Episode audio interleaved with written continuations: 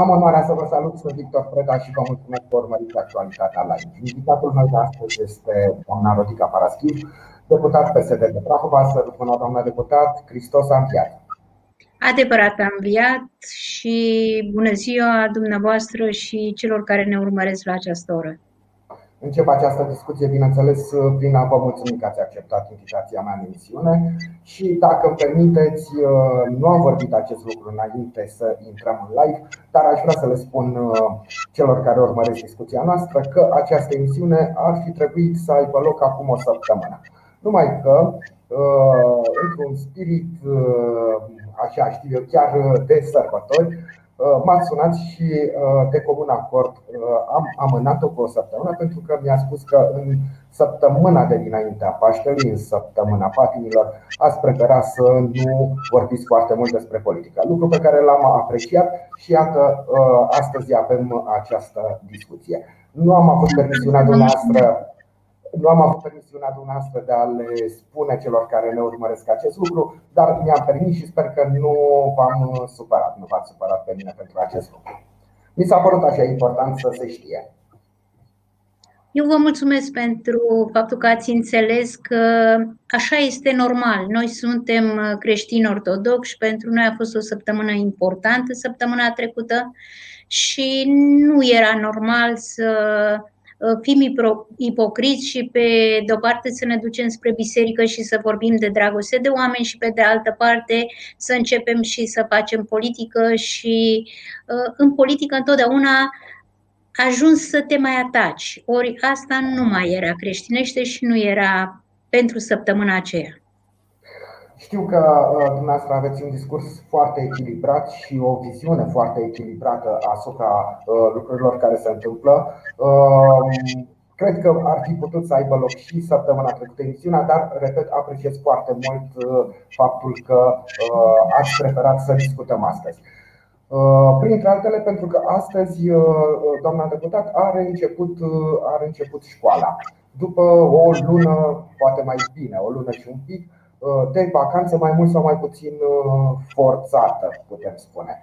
Și am văzut că uh, PSD a avut un punct de vedere referitor la începutul școlii, la reînceperea școlii și aș vrea să vă întreb pe dumneavoastră, deputat PSD de Prahova, cum considerați lucrurile, școala a reînceput în condiții mai bune decât a fost în momentul în care s-a luat vacanță, au, s-a profitat de această perioadă de vacanță pentru a mai pune lucrurile la punct? Dacă în această perioadă s-ar fi luat uh, măsuri, dacă în școli ar fi fost uh, teste antigen și teste, uh, testele din salivă, care nu sunt dureroase și care pot fi luate destul de des la copii, Uh, dacă tot ce a însemnat perioada de vacanță, se luau măsuri și pentru profesori și tot ce înseamnă nu numai personal didactic, dar și personal uh, nedidactic, uh, poate că era folositoare vacanța. O să vedem cât de folositoare a fost vacanța, deși noi, ne luându-se niciun fel de măsuri, nu ne dăm seama dacă, dacă a fost folositoare, pentru că vedeți, uh, sunt lucruri care nu se mai pot uh, recupera și vorbim acum despre ceea ce înseamnă anii terminali. De fapt, și domnul ministru a spus același lucru. Pentru cei care sunt în anii terminali, vorbim aici de clasa 8 și vorbim aici de cei care termină colegiile, liceele, clasa 12 ei nu au cum să recupereze toată perioada, toată perioada, nu neapărat numai de această vacanță mare, dar și perioada în care nu au reușit să, să învețe. A fost sistemul hibrid, a fost perioadele în care uh, indicele era mare și au fost uh, zone unde nu s-a învățat și atunci uh, este un an la fel de greu ca și anul trecut. Din păcate, nu s-a înțeles nimic și nu s-a folosit experiența anului trecut, astfel încât, odată cu începerea anului școlar, la 15 septembrie anul trecut, deja să se știe ce trebuie făcut. Și atunci ă, ne-a prins continuu nepregătiți. Ori noi putem fi nepregătiți în anume situații, dar când vorbim despre educație, a ne prinde ă, nepregătiți pentru educație, înseamnă că ne prinde nepregătiți pentru viitor. Ce se va întâmpla cu ei? Sigur, vor fi niște examene care probabil vor fi de un nivel, de obicei examenele sunt pentru nivel mediu pentru că nu sunt olimpiade școlare, nu sunt concursuri școlare și sunt examene care trebuie să verifice nivelul uh, de cunoștințe și atunci sunt niște examene de nivel mediu. Dar acum s-ar părea că o să fie ceva de nivel sub mediu, probabil. Poate că sunt foarte mulți care uh, au beneficiat uh, și de niște pregătiri suplimentare, dar sunt și foarte mulți care nu au avut aceste posibilități și nu au beneficiat de aceste pregătiri. Și mă gândesc cum ajungem cu uh, cei care sunt acum clasa a 12-a, care se duc spre uh, facultăți, care vor avea niște examene de bacalaureat de un anume nivel, care se vor îndrepta pe, spre niște facultăți, să nu mai vorbim și de facultăți și de ceea ce s-a vehiculat referitor la cei care nu sunt vaccinați, pentru că acum vorbim deja de cei de peste 18 ani și cei care nu sunt vaccinați să vină cu combinezoane. Deci, sunt niște, sunt niște lucruri care se vehiculează, care la un moment dat uh, cu tot echilibru, n-ai putea să le pui. Cred că la un moment dat ar trebui să punem un diagnostic, dacă stau să mă gândesc. Cuvântul poate că e cam dur, dar nu avem ce să spunem, nu? Pentru că dacă nu mai există încredere, dacă nu mai există niște măsuri care să-i convingă pe oameni să se ducă să se vaccineze, dar nu să-i conving eu, nu să-i convingă primarul, cum să încearcă acum să, să spună cine sunt oamenii care au oameni încredere, cei pe care au ales.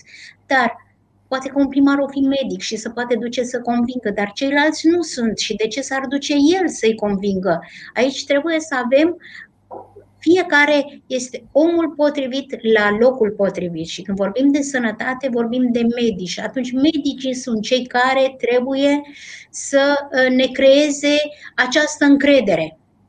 Ori dacă ea nu s-a creat, dacă noi avem atâtea județe în care se vorbește de București, sigur că da, în București parcă s-a vaccinat uh, ceva în jur de 31%, da. dar sunt și, uh, și județe în jur de 10%. București înseamnă foarte mult, populație foarte multă, așa este. Dar noi trebuie să facem peste tot ceva încât oamenii să înțeleagă de ce ar fi bine din moment ce unii apar și spun degeaba te vaccinezi, alții apar și spun... Nu este încredere. Țineți minte când uh, erau imaginile de la emisiunile de știri în care vedeam ce se întâmplă în, uh, în Israel. Și erau niște coți și niște... Oamenii aceia se duceau că aveau încredere. Noi asta da. n-am reușit. N-am reușit. Să văd acum în Israel. Uh, sigur că da, sunt uh, momente și momente, ei uh, au ajuns, nu știu, parcă undeva la 60%? Peste 60% da. și am înțeles că mm, cea mai foarte multe restricții au dispărut, adică trăiesc aproape la fel de normal ca înainte de pandemie. Păi și la noi același lucru se spune, dar ați văzut acum vreo două seri, parcă se spunea, da, de acum încolo cei care sunt vaccinați vor putea participa la petreceri și asta este o problemă. Vei face o nuntă și vei verifica la intrare în um, locația respectivă dacă au uh, certificat de vaccinare sau dacă nu. Dacă ei convins să facă vaccinul, vor face că este de bine, dar dacă nu, ce faci? Dacă tatăl, ginerul, nu dorește să se vaccineze, el nu va participa da, la... Da, de situații de-a dreptul amuzante, de genul celor pe care ați expus-o dumneavoastră. E destul de bizară situația și uh, seamănă foarte mult cu trăznaia cu uh, studenții care nu s-au vaccinat să vină în acele combinezoane. E greu de imaginat că putem vedea pe holurile unei universități niște studenți îmbrăcați în acele combinezane. Este ridicol. Uh, da, de, din păcate, noi uh, continuăm să fim într-o, într-o situație în care, în loc să lămurim și ați văzut că nimeni nu, nu a. Foarte puțini au fost dintre politicieni care s-au manifestat contra vaccinării. Foarte puțini. Numărăm pe degete cei da. care și-au exprimat acest punct de vedere. Majoritatea am fost pentru și înțelegem că trebuie luate niște măsuri și din moment ce în acest moment, în afară de vaccin, nu, nu există altă variantă, este vaccinul. Dar nu noi trebuie să ne ducem și să convingem. Cei care sunt de specialitate trebuie să, să fie lăsați să vină și să convingă. Din păcate și dintre ei sunt destul de mulți care nu, nu agrează și ă, apoi acele mici incidente. Ă, problema cu AstraZeneca care a apărut și care n-a fost suficient de bine explicată încât să se înțeleagă dacă trebuie, dacă nu trebuie, dacă e bine, care sunt efectele și așa mai departe. Există, noi avem uh, puterea de a face uh, foarte mult folclor, da? Că acesta este ușor. Din gură în gură și da. transmis, da? Și începem să auzim o groază. Întrebarea este de unde au pornit ele? Au pornit uh, ca niște știri de la niște persoane autorizate uh, sau cum s-a pornit, de ce am ajuns în situația aceasta. Și toate sunt alimentate cu niște gesturi uh, care nu ar trebui să existe. Cum a fost și uh, noaptea în care cei de la Foișorul de Foc au fost uh, externați și foarte multe, foarte multe cazuri în care nu ai mai înțeles, indiferent cât ai dori să fii uh, pro-politică uh, guvernamentală pe sănătate, la un moment dat n-ai cum, pentru că vezi că lucrurile nu, se, nu merg spre profesionalizare.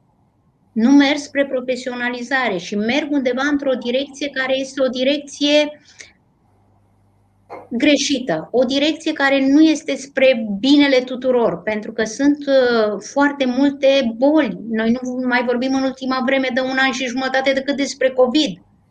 Noi nu mai vorbim despre oamenii care sunt bolnavi uh, cardiaci și care sunt foarte mulți. Noi nu mai vorbim de oncologie, noi nu mai vorbim de neurologie, noi nu mai vorbim aproape despre nimic. Plus că dacă te îmbolnăvești, efectiv ți-e frică să mai ajungi într-un spital, că zici că te duci cu ceva și de acolo te întorci, nu știu, cu COVID, cu atâtea afecțiuni. În care vă întoarce respectivul. Da, deci situația este destul de... și, și indiferent cum am încercat să, să vedem și să fie de bine, totuși nu, nu vezi, pentru că acum problema este sănătate și educație. De aici pornind totul și economie, bineînțeles. Dar dacă oamenii nu sunt sănătoși, nu pot să aibă locul de muncă și așa mai departe. Și nu putem să păstrăm la infinit acest șomaj tehnic, de exemplu. Nu putem să păstrăm la... Pentru că toate înseamnă bani de la buget. Vorbim că sunt mulți bugetari. Păi la un moment dat, astă vară, cred că trei sferturi din țară a fost, nu trei sferturi, dar jumătate a fost bugetar, pentru că acel șomaj tehnic însemnau bani de la buget care s-au dat. Sigur că da. Era de bine oamenii să stea acasă și în momentul acela tu să faci testări, să vezi ce se întâmplă, să vezi care sunt categoriile afectate și să iei niște măsuri. Dar a trecut un an și jumătate și suntem în aceeași situație. Da, uitați, uh, doamna deputat, um, încerc eu să găsesc uh, un lucru bun și cred că uh, sunt în stare să îl expun. La începutul campaniei de vaccinare, șansele unui român, chiar dacă se încadra în categoria de vârstă acceptată la vaccinare în diverse perioade, șansele unui român de a primi doza de vaccin erau destul de mici. Era foarte greu de găsit pe platforma de vaccinare, era foarte greu de găsit un, un loc disponibil. Uh, de aici uh, știți și dumneavoastră scenele acelea cu convoaiele de bucureșteni care mergeau să se vaccineze undeva în județul Francia sau în uh, Ialovița la Fetești. Acum lucrurile par mult mai accesibile. S-au deschis centre de vaccinare foarte multe în foarte multe localități. Numai în Prahova putem vorbi, am înțeles, în jur de 40 de localități cu centre de vaccinare, ceea ce face accesul mult mai facil la uh, vaccin pentru oricine își dorește. Uh, înțeleg că se va uh, organiza și știu eu, un maraton din acela de vaccinare, inclusiv la Ploiești. Deci lucrurile pe această zonă par să intre sau să meargă spre o zonă a normalului, a firescului. Iată un lucru bun, până la urmă, acces mult mai facil la vaccin. Așa este, este un lucru bun, cu o singură condiție, oamenii să se ducă să se și vaccineze. Pentru că dacă, am spus, Bucureștiul are un anume procent, 31%, da. și Prahova are parcă 12 și ceva, nu știu. dar trebuie oamenii să dorească să se ducă să se vaccineze, pentru că nu poți să-i vaccinezi forțat. Și la un moment dat erau vreo 10 județe, dacă nu chiar mai multe, în care pe liste nu mai era nimeni, pe listele de, de așteptare. Deci aici trebuie uh, foarte bine și, nu știu, eu îl felicit pe cel care conduce această campanie de vaccinare. Probabil că așa trebuia să se întâmple. Până la urmă este o situație de urgență și armata este mult mai disciplinată și știe să organizeze mult mai bine. Și a fost un lucru foarte bun. Dovadă ceea ce se întâmplă. Dovadă că și în spitalele militare se vaccinează și acolo te poți vaccina fără să fii pe listă, fără să fii indiferent de vârstă, indiferent de locație și așa mai departe. Deci iau niște măsuri pentru că știți și dumneavoastră, și în Prahova au fost mai multe centre, de la un moment dat nu mai aveau personal cine să se ducă să facă vaccinurile respective. Să nu vorbim și de extinderea aceasta care um, acum va, va fi referitor la faptul că și medicii de familie pot să primească și să facă, să facă această vaccinare. Până la urmă își au și ei fiind niște persoane care până la urmă au un, un grup pacienților care au încredere în ei, sau cel puțin teoretic așa ar trebui să fie, și ei ar putea chiar să influențeze mărirea um, numărului, procentului persoanelor care, care se vaccinează. Un lucru foarte bun. Da. Um, doamna deputat, pentru că uh, înainte de întrebarea mea, dumneavoastră făceați referire și la zona economică. Și uh, vreau să mă leg și de faptul că dumneavoastră faceți parte din Comisia de Buget Finanțe a Camerei Deputaților. Uh, aș vrea să vorbim și despre această zonă economică care a fost destul de afectată de pandemie Acum trebuie să recunoaștem că nu numai în România s-a întâmplat acest lucru, în întreaga Europa și de fapt în întreaga lume. Economia parcă uh, și-a oprit motoarele pentru o perioadă și uh, o astfel de stagnare este vizibilă și în prezent în multe, în multe alte țări. Bun, problema este că ce a fost a fost, dar ce facem ca să ne revenim și uh, știu eu, să economia să duduie, ca să-l citesc pe domnul Tăricianu. Ce ar trebui făcut din punctul dumneavoastră de vedere? Ca să duduie puțin mai greu, că după ce există o perioadă așa de răcire, știți că și la motoare nu da. ajung chiar să duduie de prima dată, trebuie să se încălzească puțin. Uh, sunt anume sectoare unde uh, trebuie luate neapărat niște măsuri pentru că acolo chiar, de exemplu, dacă vorbim de Coreca, uh, acolo problemele sunt foarte grave, pentru că foarte mulți dintre, dintre ei n-au putut să-și mai păstreze, cei care sunt cu afacerile mai mici. Nu aveau cum să-și păstreze oamenii, nu aveau cum să. Pentru că și aici este o problemă. Nu s-au luat măsurile uh, adecvate în funcție de zonă și în funcție de tipul de activitate nu putem să vorbim despre un uh, hotel cu 100 de camere care ar fi putut să funcționeze cu atâtea persoane, dar putem să vorbim despre o pensiune care avea 5 camere și care putea să funcționeze și să aibă anume condiții pe care trebuiau să și le, să și le asigure. Uh, vorbim de tot ce înseamnă uh, acțiunile de divertisment, pentru că nu au mai fost spectacole, pentru că și oamenii aceștia trebuiau să trăiască într-un anume fel. Vorbim de tot ceea ce înseamnă cele conexe pentru, pentru acest gen de, de acțiune. Da. Uh, dar, în același timp, uh, au fost uh, multe măsuri care, ați văzut, astea nu au mai fost politizate și noi toți am, am votat pentru sprijin. Și Uh, toți cei care uh, erau din uh, domeniul activităților liberale și de la avocați și la notari au primit pe perioada în care nu s-au putut desfășura activitățile, au primit o oarecare sumă de, de bani. Vorbim despre ceea ce înseamnă uh, IMM-urile, aici mai greuți, pentru că, de fapt, programele acelea s-au derulat foarte greu, au pornit foarte greu și foarte puțini au reușit să primească sumele respective. Aici, într-adevăr, trebuie o foarte mare atenție, pentru că, știți, a existat o perioadă în care tot ceea ce însemna economie, la, economie gri, să spunem, a ieșit la suprafață prin diverse măsuri care s-au luat. Și startup-urile care au fost au, au fost trei ani de startup și au fost înființate societăți.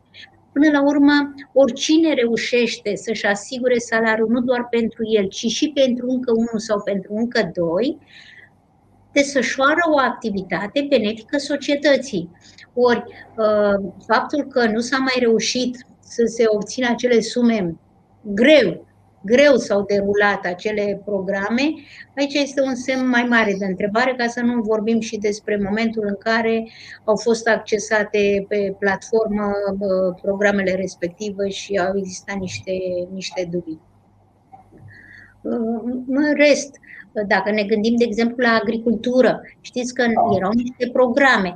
Acum, nu spun că erau programele noastre și că trebuiau să fie continuate, dar foarte mulți, mai ales dacă vorbim de noi, de Prahova, din zona de sud a Prahovei, vorbim de Tomșani, vorbim de Olar, vorbim pe zona aceasta de Gherghița, uh, oamenii uh, pentru programul de tomate au făcut niște cheltuieli și și-au amenajat niște solari, niște sere, au început să le asigure căldura ca să aibă producția necesară, să poată să iasă cu ea și mai devreme, în primăvară și mai târziu până în toamnă, pentru că ei primeau niște sume.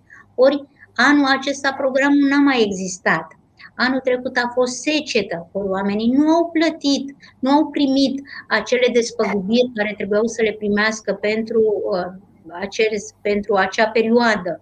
Um, noi am încercat pentru partea de agricultură. Până la urmă, agricultura înseamnă hrana noastră de fiecare zi. Uh, știu, au fost niște discuții referitoare la faptul că pe tomate au fost și unii care au folosit nu știu ce substanță ca să uh, facă o coacere mai rapidă, să le coloreze și așa mai departe. Dar nu omor un program pentru că cineva nu face ceea ce trebuie pe acela există cine să controleze și acela, într-adevăr, nu mai primește bani, acela poate să plătească și niște contravenții. Uh, sunt măsuri. Nu, nu, uh, nu faci praf un program întreg de care au beneficiat atâția și au avut niște rezultate ca să ce? Să apară un nou program, cum ni s-a spus, pentru mai multe legume, dar care încă nu a apărut. Puteai să-l dezvolți ulterior și să faci ceva. În rest, uh, orice loc de muncă uh, nou înființat este de bine. Ați văzut că foarte mulți din, uh, și din industria Horeca, ei au înțeles că se întâmplă ceva și au fost de acord au fost de acord și cu uh, uh, posibilitatea deschiderii și cu acoperirii uh, a 30% din numărul de locuri, cu orice, numai să poată să funcționeze. Dar până când s-a reușit aceste lucruri și aceste discuții, a durat mult prea mult. Este, este o, o lentoare și de ce să nu recunoaștem? Faptul că acum, la guvernare, practic sunt patru partide, două sunt împreună, plusul și USR și uh, fiecare până la urmă în loc de ceea ce înseamnă uh, profesionalizare, ceea ce înseamnă să-ți pregătești acum prezentul ca să ai viitorul. Ei nu au făcut altceva decât să se certe pe uh, niște funcții și situația care este acum și în București și la Iași, că nu reușesc să-și voteze bugetul, ăsta pun mari semne de întrebare. Dacă se întâmplau lucrurile acestea în alte momente, era, dar noi suntem acum așa într-o, într-o stare în care tot așteptăm să ne facem bine. Când zic să ne facem bine, zic să ne facem bine, mă refer la partea de pandemie, dar noi ar trebui să ne facem bine din multe puncte de vedere. Și, și așteptăm. Da? Mai iese câte unul, mai zice câte ceva, dar tot aștepți, pentru că situația este mult prea gravă și, cum ați spus și dumneavoastră, situația aceasta nu este numai la noi, situația aceasta este în lume și trebuie luate niște măsuri. Dar oamenii nu mai pot aștepta atâta timp și până la urmă trebuie să aibă neapărat un loc de muncă, trebuie să aibă de unde să-și plătească căldura la iarnă trebuie să aibă de unde să-și plătească tot ce înseamnă cheltuieli și asta înseamnă să aibă și locurile de muncă. ca să nu mai vorbim că viitorul nostru înseamnă copiii aceia care vor termina acum școala și se vor duce mai departe. Să nu mai vorbim de facultăți. Uh, nu știu la medicină, cei care de un an și jumătate sunt în online, cum vor putea ei, când vor termina, să fie cei uh, pe mâna cărora ne dăm sănătatea fizică și uh, mentală? Uh, cei care fac acum colegii pentru asistente medicale, pentru, pentru și nu se pot duce în spitale, că n-au cum să intre, ce practică fac și de câte ori mă va înțepa ca să-mi ia sângele și cum va arăta mâna mea după aceea. Și multe, dar toate acestea uh, înseamnă de fapt niște măsuri pe care, uh, la nivel de minister uh, al educației, uh, trebuie gândite. Trebuie văzut cum, cum se poate recupera. De câte ori, eu nu am înțeles de câte ori pe săptămână trebuie să facă teste la copii ca să fii convins că se spune că copiii sunt răspândaci, da? Ei duc bine boala, dar o duc acasă. De câte ori trebuie să le faci teste ca să știi? De unde să știe care sunt grupele de, de vârstă care sunt mult mai uh, uh, ușor să, să ia boala și să dea boala mai departe. Și ajungem la întrebarea de ce nu anul trecut uh, s-au făcut cele 10.000 de teste care dorea să le facă la nivelul primăriei generale a Bucureștiului ca să poată să înțeleagă ce fel de pandemie este, cum se manifestă mai departe boala, ca să știm ce măsuri putem să luăm. Da, um, probabil că sunt multe de făcut în uh, domeniul educației, dar referitor la ce spuneați uh, atunci când vorbeați despre locuri de muncă și despre evidenta necesitatea fiecărui român de a avea un loc de muncă, Doamna deputat, am avut uh, invitat în această emisiune pe doamna director de la AJOFM Prahova, pe doamna Cristina Stăchici, care ne-a spus că rata șomajului este, e adevărat, foarte puțin, dar este mai mică uh, astăzi decât la începutul pandemiei, ceea ce este o veste foarte, foarte bună. Până la urmă, sunt mai puțini oameni care sunt în plata indemnizației de șomaj decât la începutul pandemiei. Da, dar știți că mai există o categorie, că șomaj nu ești decât o anume perioadă. Da, da, da. da, da. Există și categoria care și-a terminat șomajul și care este pe afară. Deci, aceia nu mai sunt în evidență. Pentru că ai fost în șomaj, n-ai reușit să te încadrezi și atunci tu figurezi undeva ca un om liber de orice la plata taxelor și da? dar nu ești la șomaj. Da.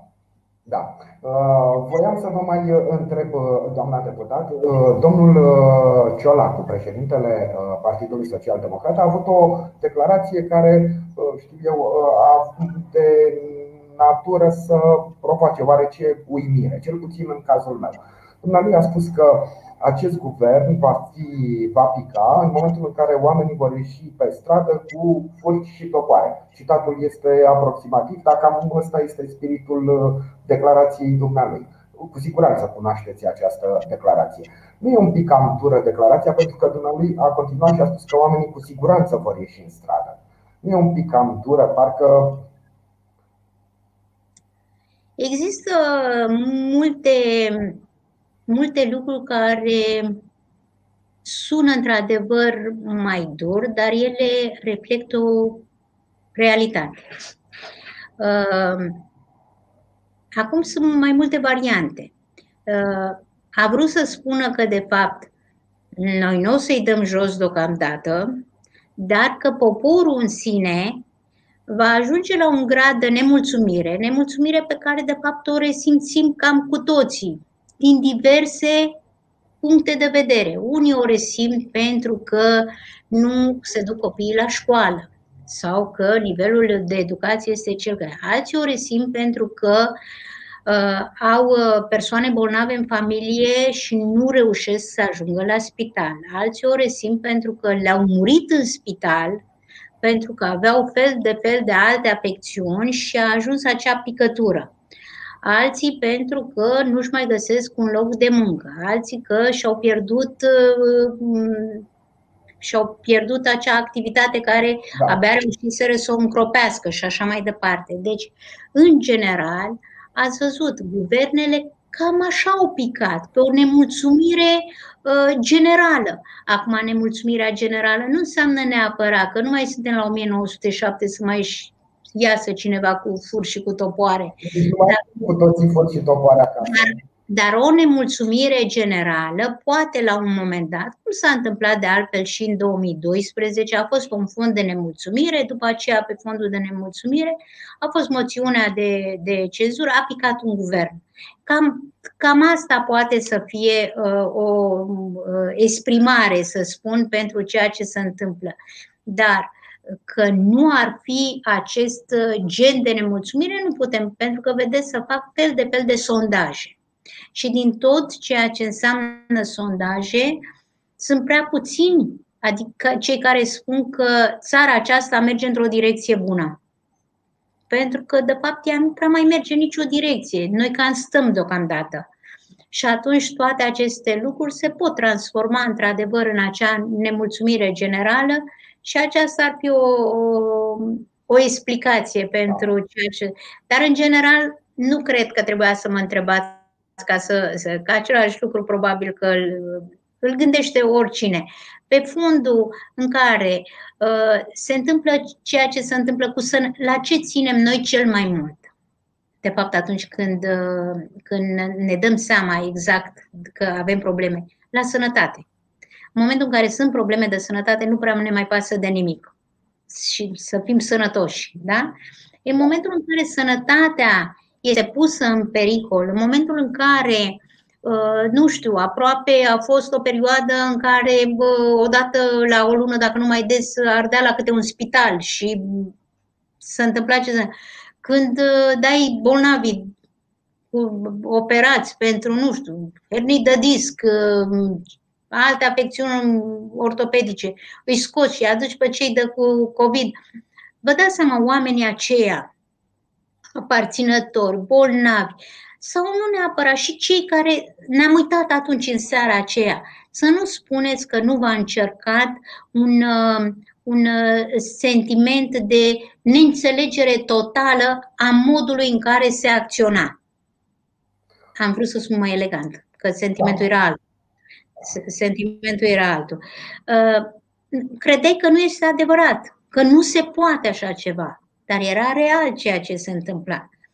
Sigur, acum uh, sunt uh, și nimeni și nimeni, că asta este problema, nimeni nu a luat nicio măsură. Ba din contră, ă, s-a propus la Senat înființarea unei comisii prin care să se ancheteze modul în care ă, s-a acționat, de ce s-a ajuns la situația aceea. Pentru că nu era nicio problemă dacă se spunea până acum ce ne spune, că a scăzut numărul de infectări, că da, dar înseamnă că a scăzut că nu se mai fac teste, dar din moment ce ATI-urile sunt pline, din moment ce locuri în spitale nu mai sunt, înseamnă că situația este, este gravă. Era greu să se spună adevărul, nu mai putem să trebuie neapărat, că altfel o să avem, avem atâția morți și o să avem mai mulți morți. Transferul acela de pacienți a avut loc într-un moment în care Bucureștiul parcă avea rata de infectare în jur de 7, în care uh, se spunea la televizor că nu mai sunt locuri la ATI și uh, eram anunțați aproape în fiecare zi că am mai fost înregistrat un record în ceea ce privește numărul de decese provocate de COVID. Da, adică da, am o situație ieșită din comun totuși. Un grad de empatie. Sigur, da? sigur. Un grad de empatie și pentru acei bolnavi. Unde era? Era o problemă să plece noaptea, nu puteai să-i trimiți dimineața și o zi întreagă să plece, că nu mai aveai ce să le faci. Doamna deputat, ce am citit eu în presă, ce am citit în presă este următorul lucru, că lucrurile erau organizate pentru prima parte a zilei, dar niște încurcături birocratice, să le spun așa, au amânat acest transfer după căderea întunericului. Acum, sigur, nu a fost deloc confortabil, deloc plăcut pentru cei internați sau pentru rudele acestora, dar în același timp și pentru cei care așteptau să din asta ATI, uh, fiind uh, grav afectați de COVID, La fel, așteptarea nu, nu se putea întinde la nesfârșit. Domne, hai că dimineața că să cânte cocoșii de trei ori. Trebuia într-un fel făcut să ne gândim și la cei care aveau nevoie urgentă de a intra la atelier. Sigur, nu a fost un spectacol plăcut, din contră. Da, important este scopul salvarea unor vieți. Este încă o, încă o picătură care se adună în paharul acela, da. care te face să crezi că uh, nu mai există empatie, că medicii da deja, degeaba au făcut acel uh, jurământ că nu și-l mai respectă, uh, că oamenii nu mai au valoare, că oamenii nu mai au demnitate, că până la urmă eu nu aș dori să fiu externată dintr-un spital și în jurul meu să fie numai camere de, de luat vederi, să mă filmeze și așa mai departe. Pentru că atunci când ești bolnav, ai dreptul oricum, oricând ai dreptul la intimitate, dar atunci când ești bolnav, cu atât mai mult ai dreptul la intimitate. Și numai despre acest lucru nu au mai avut, uh, nu au mai avut înși dreptul. În da. sensul acesta, adică uh, sunt alte metode încât totul să putea face, putea să-i lase să intre în curtea da. spitalului, să-i scoată de acolo, nu de la poartă. Adică da. de lucruri mai omenești. spectacol grotesc cu camere de luat vederi, focusate pe, pe bolnavii operați uh, care erau obiectul transferului. Sigur, da, uh, un spectacol uh, care nu trebuia să aibă loc, cu siguranță. Dar Haideți să ne păstrăm optimismul, doamna deputat, și să sperăm că da, lucrurile se vor cât mai repede. Da, da. Vreau să vă mulțumesc tare mult, doamna deputat, pentru această discuție. Abia aștept să mai uh, fiți prezent în această emisiune, să discutăm despre ceea ce, le, cele ce se vor întâmpla în zona politică și, bineînțeles, în, în întreaga societate românească. Vă mulțumesc, doamna deputat, vă doresc o după amiază plăcută în continuare. Mulțumesc, vă mulțumesc și dumneavoastră. Vă mulțumesc și dumneavoastră pentru că ne-ați urmărit. Ne vom revedea mâine. Până atunci, toate cele bune!